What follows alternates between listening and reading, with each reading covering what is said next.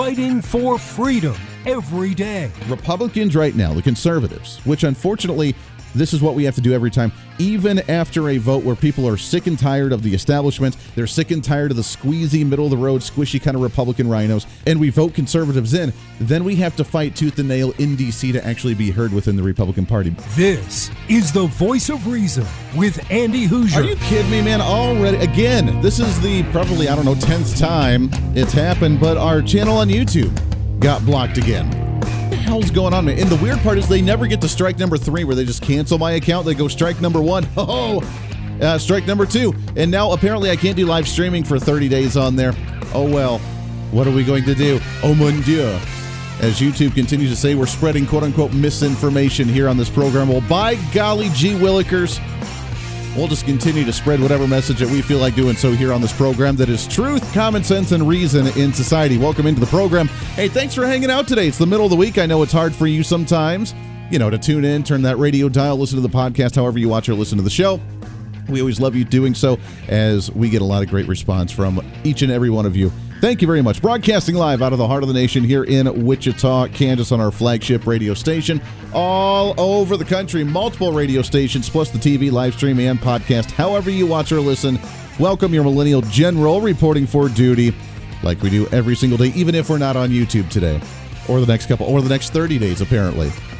What are you going to do? Bottom of the hour, we're going to maybe break you. Maybe it's a good thing YouTube won't like us because we're going to have Dr. Louis Newman on the program. He is a college professor in multiple different studies. He's also author of the book Critical uh, Thinking Critically in College: The Essential Handbook for Student Success.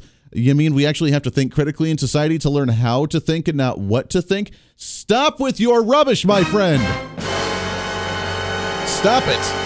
How dare you tell us to think critically and actually process and be a uh, problem solver in society? You rascallions, you making us actually exercise our brains in some way, shape, or form. We'll do that at the bottom of the hour. Do we get taught critical thinking in college? And if not, how do we get back on track to do so? So we have that. We have a heck of a lot to get to. So let's jump right into it. The most important story, of course, of the day which is, of course, when the government says something, you know it's probably a lie. And again, man, it's it's like having you know that girl in high school or in college when you chase them for a really long time and then you just get shut down because I think we're better just being friends, right? That's never happened to me in any way, shape, or form growing up uh, when I was younger. But you get your hopes up. Maybe this is the time. Maybe this is the opportunity. Maybe this is when it's going to happen. And then, boom, baby, the shutdown, the smack in the face, and the letdown. That's what happens with the government every single time obviously with the most important story of the day. Weird news of the day. Oh, yes. Oh, you knew I was going to start with this today. The hearing was today from the subcommittee in the Senate regarding UFOs. I'm sorry, UAPs, the unidentified aerial phenomenon. As we read the story a couple of days ago of the chief of that, Kirk, uh, what was it? What's his name? Something Kirkpatrick, nonetheless, had made the comment that some of the major asteroids around us on Earth were potentially alien motherships. He made that. That's the research from the Pentagon as of right now. That's what we've heard. And he was going to be the one testifying at the hearings today, the first uh, hearing that we've had in 50 years in this committee regarding UFOs and UAPs, uh, regarding the investigation of 650 incidents.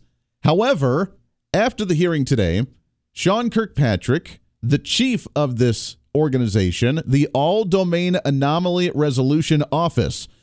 After the investigation and the hearings today, he told the Senate Armed Services Subcommittee that there are, quote, uh, I want to underscore today that there are only a very small percentage of UAP reports displaying signatures that could reasonably be described as anomalous, but he says that there are no evidence of extraterrestrials with the investigations they have ongoing. Now, with with that being said, that's when we know that they're lying.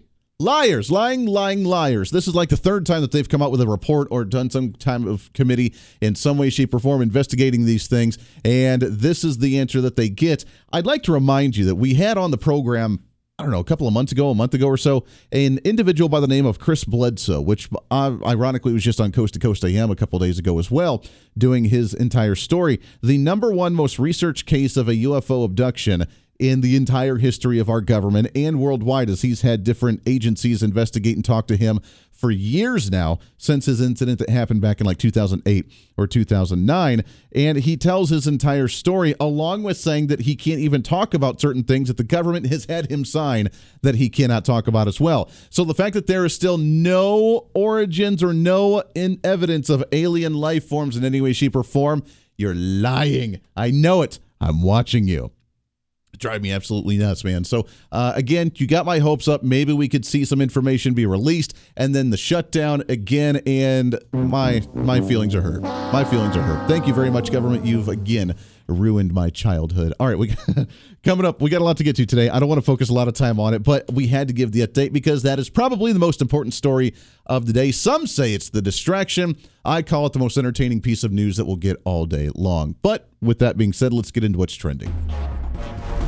What's trending today? I'm telling you, that's definitely the most interesting piece because now we get to get into taxes. Yesterday was tax day. Why people waited till the very last day of tax season, not quite sure, but why the hell not? Procrastinators unite, baby.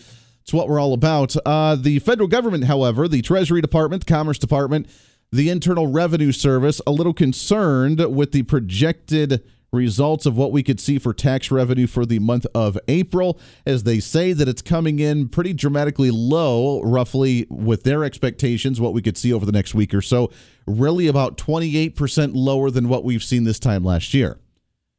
Now, the reason this is important is because we have a debt ceiling crisis where we're out of money and they're trying to project when the debt ceiling actually hits the country. And they were hoping that we would have better than anticipated tax revenue for the month of April with everybody filing their taxes, along with the personal income taxes and sales tax revenue and everything else that they're doing.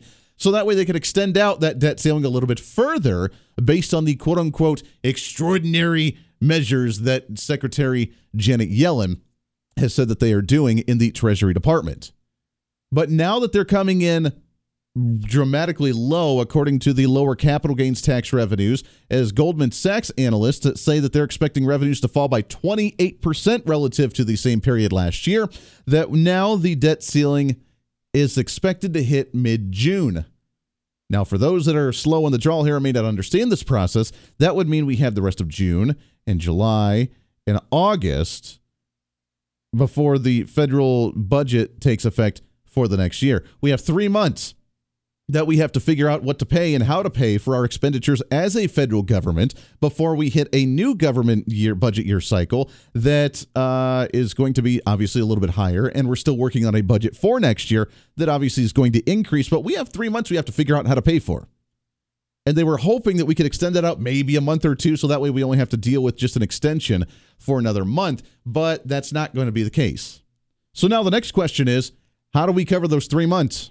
The battle has begun again with either raising the debt ceiling cutting some government spending, which of course is a non starter for the Biden administration, and openly said that no, we just need to increase spending, period, end of story. Because if we don't, then obviously the children will die in the streets. The less fortunate will have no way to be able to get their food or be able to take care of themselves in any way, shape, or form without the government programs that uh, the evil Republicans and Kevin McCarthy want to cut. It will destroy this economy. And who do you think will hurt the most? You, hardworking people, the middle class, the neighborhoods I got raised in, not the super wealthy or the powerful, but working folks. that was Joe Biden at a, a, I'd like to say, a campaign rally that happened earlier today in Maryland as we go into our favorite segment of the day. Let's go into the Biden basement where, as you know, he has not said anything about the debt ceiling for the last few months. Kevin McCarthy on news media, uh, rightfully so, saying, hey, we've tried to reach out, we've tried to set another meeting to negotiate to have a conversation about this issue. We're not getting any success. The Biden administration saying Republicans don't want to address it because we're just not willy nilly open to just raising the debt ceiling. When we say, hey, maybe we should at least talk about doing some substantial cuts, then raise the debt ceiling. And of course, that's again the non starter for the Biden administration, who openly said that at his rally in Maryland earlier today. It's not about fiscal discipline, it's about cutting benefits for folks that don't seem to care, they don't seem to care much about. It's about finding ways to squeeze out more of America's middle class. They should be getting tax relief themselves, not the super wealthy. Hold on a second. It's not about fiscal responsibility Has nothing to do with that because apparently that's not a term that the federal government knows anything about. Not about fiscal responsibility. It's about cutting programs that rich people don't have to use that the middle class have to use. Apparently, now, even if you use a social program, you're still in the middle class. Before, that used to be if I'm self sustaining, that was middle class. Even if I'm barely sustaining self sustaining middle class, the social programs were for the less fortunate that were in the lower income range. According to Joe Biden, though, that's now middle class. Middle class just has to sustain based on using government programs and working because they're not making enough. That's how good the Biden economy is under Joe Biden. It's not about fiscal discipline. It's about cutting benefits for folks that don't seem to care. They don't seem to care much about. it's about finding ways to squeeze out more of America's middle class. They should be getting tax relief themselves, not the super wealthy. I don't even know what he's talking about there, but that's insane. Here it comes down to it, and at least he's starting to address it because we told you before the theory was that he wasn't even going to mention this. It wasn't going to be a blip on the conversation on the radar at all until at the very end when we're like, hey, why why haven't we raised this? What's going on here? Why haven't we just willy nilly just raised the debt ceiling just without any question? And then we say, wait a second, we've been trying. And then it comes down to the fast and furious either do it or people will die in the streets. All these programs will shut down, which remember, the government has the ability to choose what shuts down and what doesn't during a government shutdown. Now, if we hit the debt ceiling, that just means that we start stopping the funding of certain programs to pay the debt. The debt does not get defaulted on, which is the lie the Democrats have been proposing. The debt, let me repeat that the debt does not get defaulted on. If we run out of money, we shut down certain agencies to make sure that we can pay the money to the debt because that is the number one priority because we cannot lose that A plus rating for our debt. It's like that credit score. My credit score staying at 600 because or 800 because I've never missed a payment on a student loan or a credit card or a mortgage or a car payment or whatever else debt you may have. Don't worry about it because that will never be defaulted on. We will stop buying groceries before we miss a payment. That's the government's right. That's the way in the laws the government set up. But that's not the argument we're hearing from the Joe Biden administration and the Democrats and Karine Jean Pierre right now. Massive cuts in programs you count on, massive benefit protected for those at the top. A lot of, you know, all the tax cuts go to the top, none to the bottom. I don't know what he's talking about. We're not talking about tax cuts right now. We're talking about literally just applying money from the government to make sure we pay our debts and not raising the debt ceiling that's already over 120% of our GDP. That's all we're saying. I don't know what he's talking about with ta- uh, tax cuts. What are you talking about? We're not looking at tax cuts right now. We are looking at trying to move forward with a new budget. And yeah, it would be nice to get some tax cuts, spur the economy a little bit. Look, if we have a 28% reduction in tax revenue for the month of April alone, isn't that a major red flag? A big, a big flag waving out there saying, hey, we have a serious problem. The recession's hitting, the economy's slowing. Look at the stock market for the last few days. Not a whole lot of movement on the stock market right now a sign that there's been a major sell off. People are not investing. They're not using a lot of money. Consumer spending's down right now. Mortgages are down. Mortgage applications are down. Mortgage refinances are down nationwide. No one wants to spend money. They're clinging on to it. Receipts for the government are down 28%. Maybe that's a sign that we're bracing for this, and all he can talk about is how evil Republicans are for wanting to cut spending. Good golly, man. This is the voice of reason with Andy Hooser.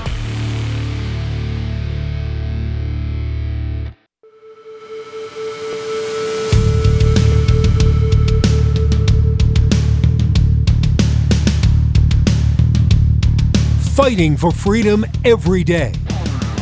This is the voice of reason with Andy Hooser. Darn right it is. Welcome in. 24 minutes past the hour. Radio, TV, live streaming, podcasting. What's happening for the middle of the week? Let's carpe diem all over this place, baby. That's what we're good for here on the program. And by the way, yeah, I am looking. There's there's about three months, three three and a half months right now that's unfunded for the government because I saw a message. Of, maybe I wasn't clear on that one. Yes, the federal budget starts for the new fiscal year in October, which means we have through September.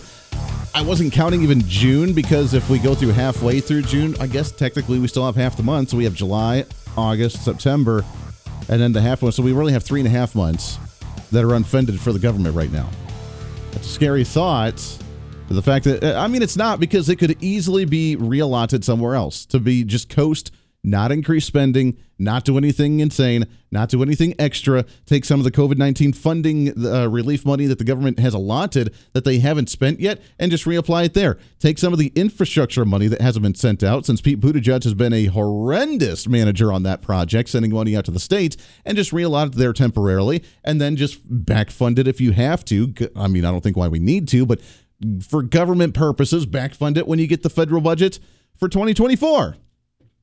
It's not a big deal. Uh, speaking of, by the way, there's a new proposal and a request for the 2020, uh, 2024 federal budget as well from the Internal Revenue Service. Now, as you know, through some of the bills that have been passed at the federal level, we have right now passed. It was not repealed. It was repealed through the House Representatives, not through both chambers, about the expansion of the 88,000 new IRS employees. Well, the Internal Revenue Service has made a new request in the upcoming 2024 budget process. As according to Newsmax.com, Daniel Werfel, the Internal Revenue Service Commissioner, uh, Commissioner Danny Werfel, has requested for an approval of $1.8 billion of an increase for their annual budget for the Internal Revenue Service, on top of the agency spending plans for over $80 billion in long term funding to try and increase another 5,000 employees along with other resources for the IRS. This is again with a B, billion, almost $2 billion in, in increase in spending as Werfel told the Senate Finance Committee earlier today that the $14.1 billion fiscal year 2024 IRS budget request would allow for further improvements in taxpayer services after the agency improved its call center response times with 5,000 new employees funded by last year's Inflation Reduction Act. Hold on a second. That's on top of the 88,000? That's because we already have the 88,000 that's working its way in there. We're looking at hiring close to 20,000 more here over the next year or so, as according to IRS earlier this month released their spending plans, calling for the total new hiring of nearly 20,000 new staff during the 2023 and 24 fiscal years, including 7,200 associated with enforcement and 6,500 in customer service. we see where the priorities are there. Customer service, we'll put 20, 6,500, 7,200. Those are for enforcement, baby. We're going to go out to the streets. We're going to arrest people. Those are the ones that are actually getting firearm training. So that way, if anybody tries to run or shoot back with their tax filings, because that is the biggest priority for the federal government is making sure that they get the money that they're demanded. It is deemed for them no matter what we do, we got to make sure we're paying those taxes. It is our civic duty. And if not, you're a terrorist.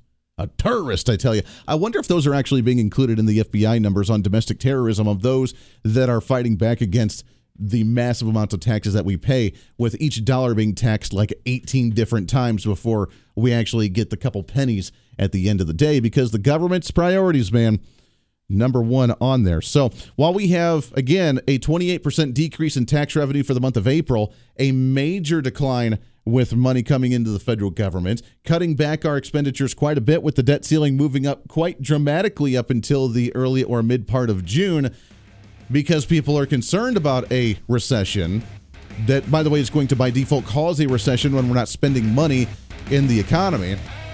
We have the IRS saying, "Can we get another 2 billion dollars? Need to hire a few more people to make sure you're paying your taxes because if you're not going to spend it, we're just going to find a way to steal it from you and forcefully take it because, again, that's the priority of the federal This government. the voice of reason with Andy Hooser.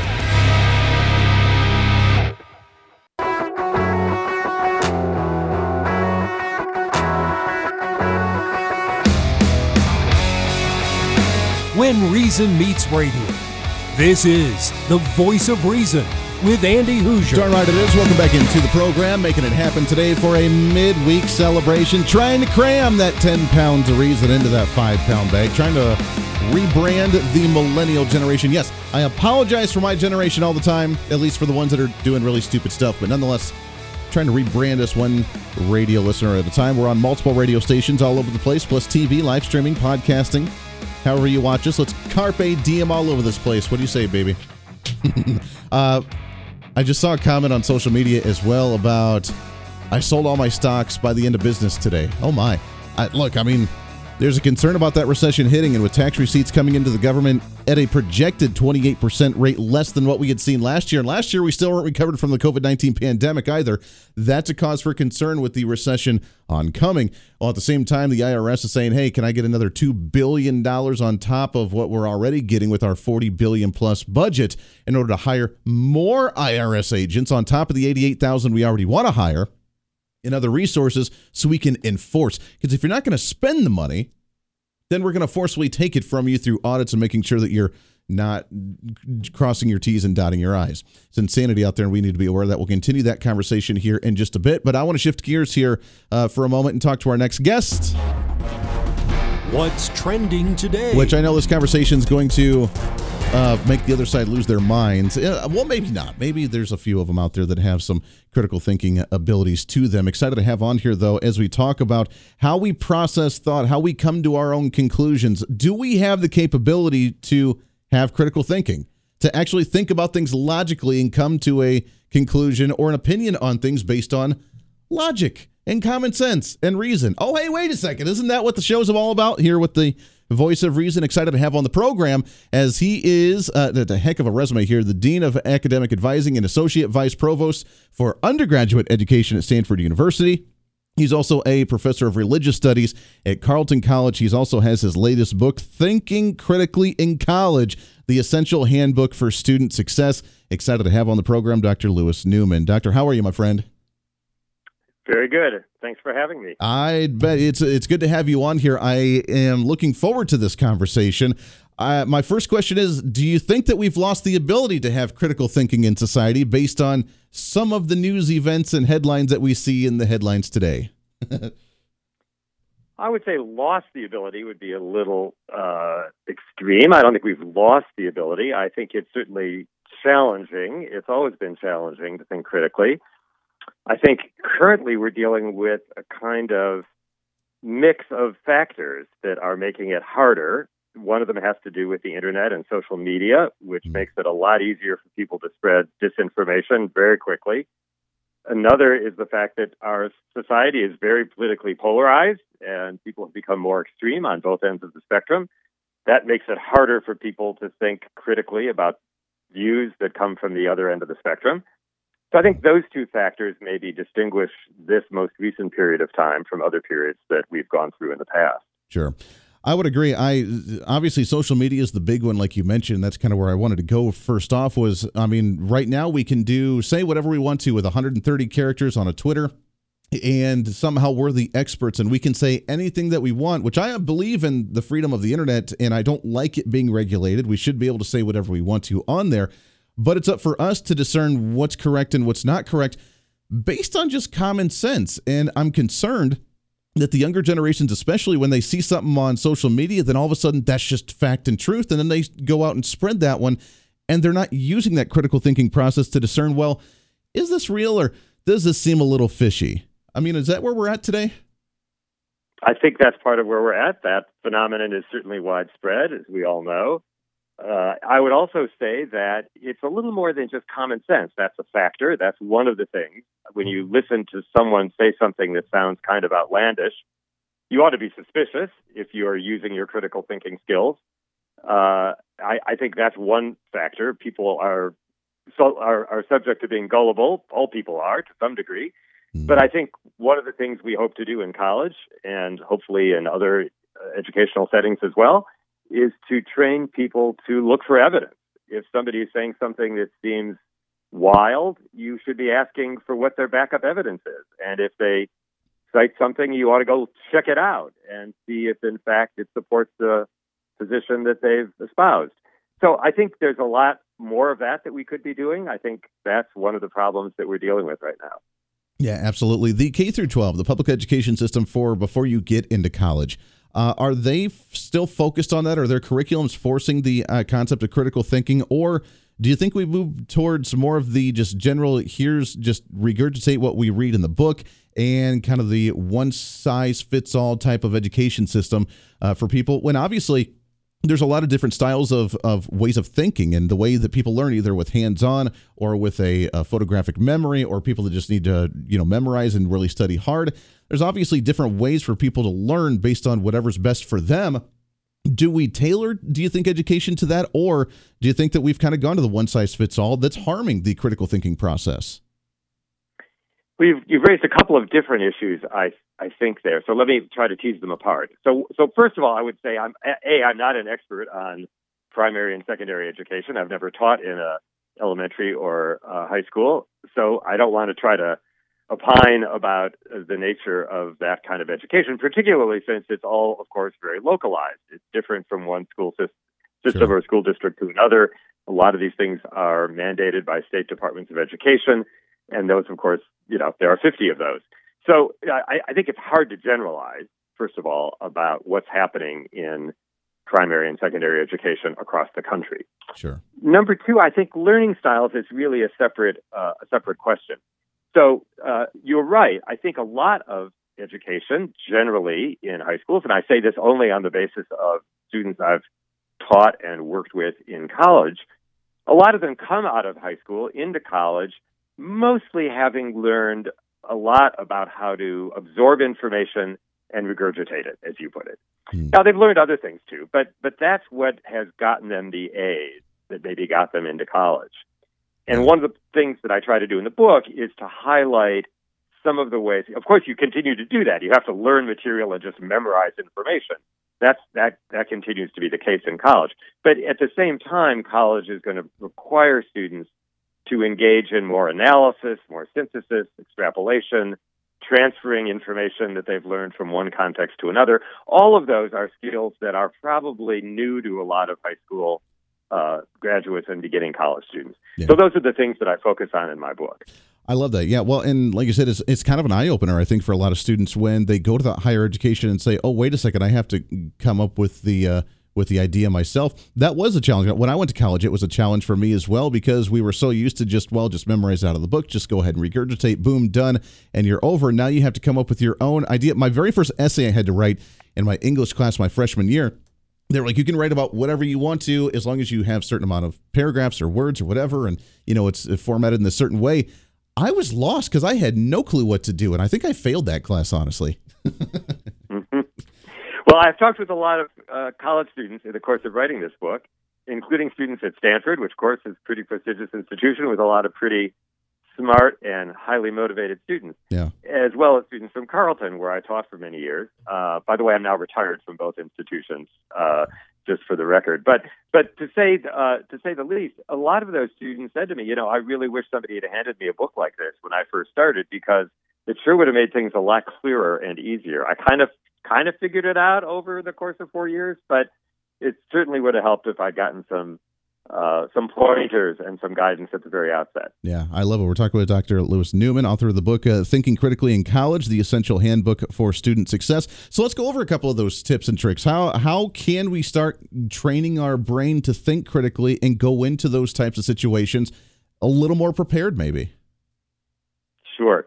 Well, there are a number of ways of thinking about critical thinking to start with. And uh, when people use that term, they often mean a whole range of different things.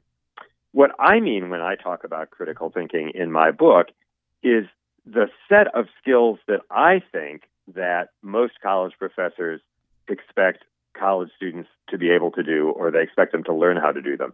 And, and I break that down into four basic components, and I identify them as exploring context, considering alternatives, weighing evidence, and investigating implications and new applications. Mm-hmm. So I could I could elaborate on each of the four of those, but in, in essence, I think that pretty much every college assignment, and by the way, I've checked this out with colleagues in a variety of different fields of study, and, and they all concur, that basically in in very broad strokes, those are the kinds of things we expect uh, students to do. So just to take one, you're given some information you're reading a, a something that's that's been assigned to you, you want to ask all sorts of questions about context. Who's the author of this? What time period was it written in? What kind of audience was it written for? What sort of assumptions uh, is the author making here? So on and so forth. Those are all context questions. And if we're not asking those questions, we're just looking at it kind of superficially, then we're not really delving into it. We're not seeing it kind of three dimensionally.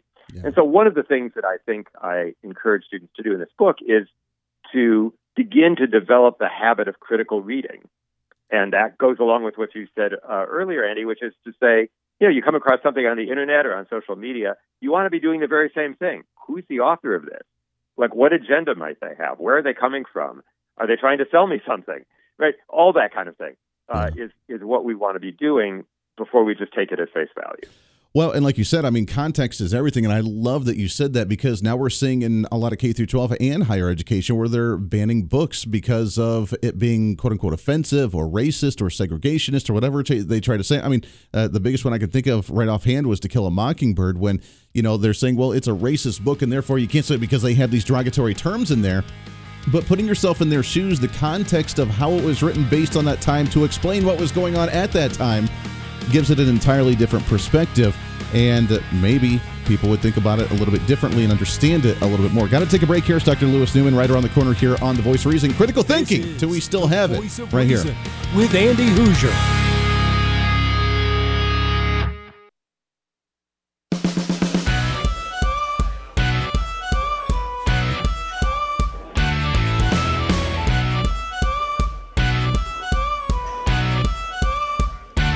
Fighting for freedom every day.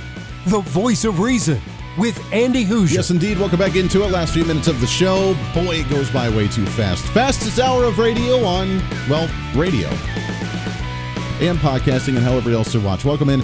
We're hanging out with Dr. Louis Newman, author of the book Thinking Critically in College, the essential handbook to uh, for student success, which I know we're just focusing on one of the numerous different ways to begin thinking critically, which is essential in society. But uh, in Doctor, I know that uh, I step away from politics for just a minute because that's where mine my mind goes because I'm a dork. But this whole putting things into perspective, the context, trying to understand where things come from, uh, goes beyond just education or even politics, but even just marriage, relationships, life in general. If you're having an argument, if someone gets really angry at something, understanding the concept, understanding their side of it, thinking, putting things in context makes you realize sometimes that, hey, it's a response based on you know prior experience or a traumatic experience or some type of uh, insecurity or whatever and you could take these different aspects into all different ways of life can't you absolutely and in fact i try to make that point in the book that even apart from college and the ways in which this kind of thinking will help you be more successful there, it's also a set of skills we need throughout our lives. And you've you've listed just a couple of the examples in in conversation with friends or others, co coworkers, perhaps neighbors. Uh, it certainly comes up. It comes up when we have to make medical decisions, uh, when we have to decide on uh, should we do this particular medical procedure or take this particular medication or in financial investment decisions. What's the evidence that this investment is going to be profitable and uh, how reliable is that evidence? And is somebody trying to pull the wool over my eyes or something? So all of those are questions that if you're thinking critically, you're going to be thinking more deeply about them, and that will be beneficial uh, in all sorts of ways throughout our lives why don't we put more effort into this at a younger age? I know that uh, as a parent, obviously, I have a nine year old daughter, you know, trying to protect her and trying to, you know, just tell her what's right, what's wrong, do this, don't do that. Uh, but my parents, for example, never explained why. They just said, don't do it. And when I asked why, because I said so. Does that really help? Or is it more of, hey, you need to experience these things because you need to come to that conclusion based on your own experience and based on that critical thinking process to be like, huh, maybe I shouldn't put the hand on the hot stove. Why? Well, because if I do, then this is what happens, and I've experienced that myself. Does this fall into there as well? A little bit, I think. That's one kind of example. I would have to say, I think, I was a parent myself. My children are now older than yours. But certainly there are lots of parents who at a certain point get fed up with kids at a certain age asking why about everything. and so you just sort of put your foot down and say, because I said so. Not because you think that's a great answer, but just because you want to end the conversation and I, yeah, I think all parents have probably been in that place. Sure. That said, I certainly agree with you that over time we ought to be modeling for our children in our own decision making and in the way that we conduct our affairs uh, how to think critically, how to examine evidence, how to think about implications, how to read critically, take in the information that we are exposed to and analyze it and and explore it more deeply. We can model that for our children and not only model it, really tell them about it, walk them through it, give them opportunities to practice. And so it, as we do that, I think that's one of the jobs of parenting, frankly, and certainly we want our educators to do that with our children. Yeah, amen. So yes, absolutely. I think that's that's a, a key part of of growing up to be an independent thinker. Yeah, absolutely. Questioning and asking why. We always always talk question everything, which I wholeheartedly believe in. But uh, doctor, we got just about a minute as we wrap up here. But as we do start to question quote unquote everything, I wonder if we could take that maybe a little bit too far, which is when we get to the point of people questioning: Are there really only two genders in society? I think that maybe we've crossed that line of questioning too many things. well, look, I, everybody may have their own uh, lines of where they think that things ought not to be questioned. Obviously, there are religious views that some religious authorities would say should not be questioned. Uh, that's just one example. There are uh, certainly other kinds of positions that we may sort of feel so strongly about that we think they are beyond critical analysis and they just ought to be accepted because that's the way we've always done them or because we're convinced that they're right. Yeah. So I, I, I think we do want to uh, encourage people to be skeptical and to have an inquiring mind. And I also think we need to recognize that there may be limits and there may be times when uh, we take things on faith or we take things on the authority of experts because we don't have the ability or the time ourselves to determine whether the facts support what they're saying or not. I yeah. could come up with a number of examples if you wanted them, but it sounds like we're maybe out of time. So we're out of time. There. I could talk about this with you forever. I love it because you're right. I think uh, that also bleeds into the conversation about uh, religious versus critical thinking as well, and where religion falls in and personal beliefs on that front as well. It's Thinking Critically in College, the essential handbook for student success. Dr. Louis Newman. I love the conversation, brother. Let's get you back on and do it again soon. Thank you so much. It's been a pleasure. Likewise. Appreciate it. We'll do it again here soon. Until then, podcast up a little bit. We're back at it tomorrow. We will see you on the radio.